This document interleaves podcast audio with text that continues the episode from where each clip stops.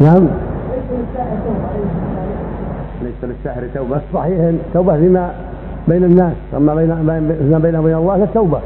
ليس إلا التوبة فيما بينه وبين الله. إذا تاب صادقا تاب الله عليه.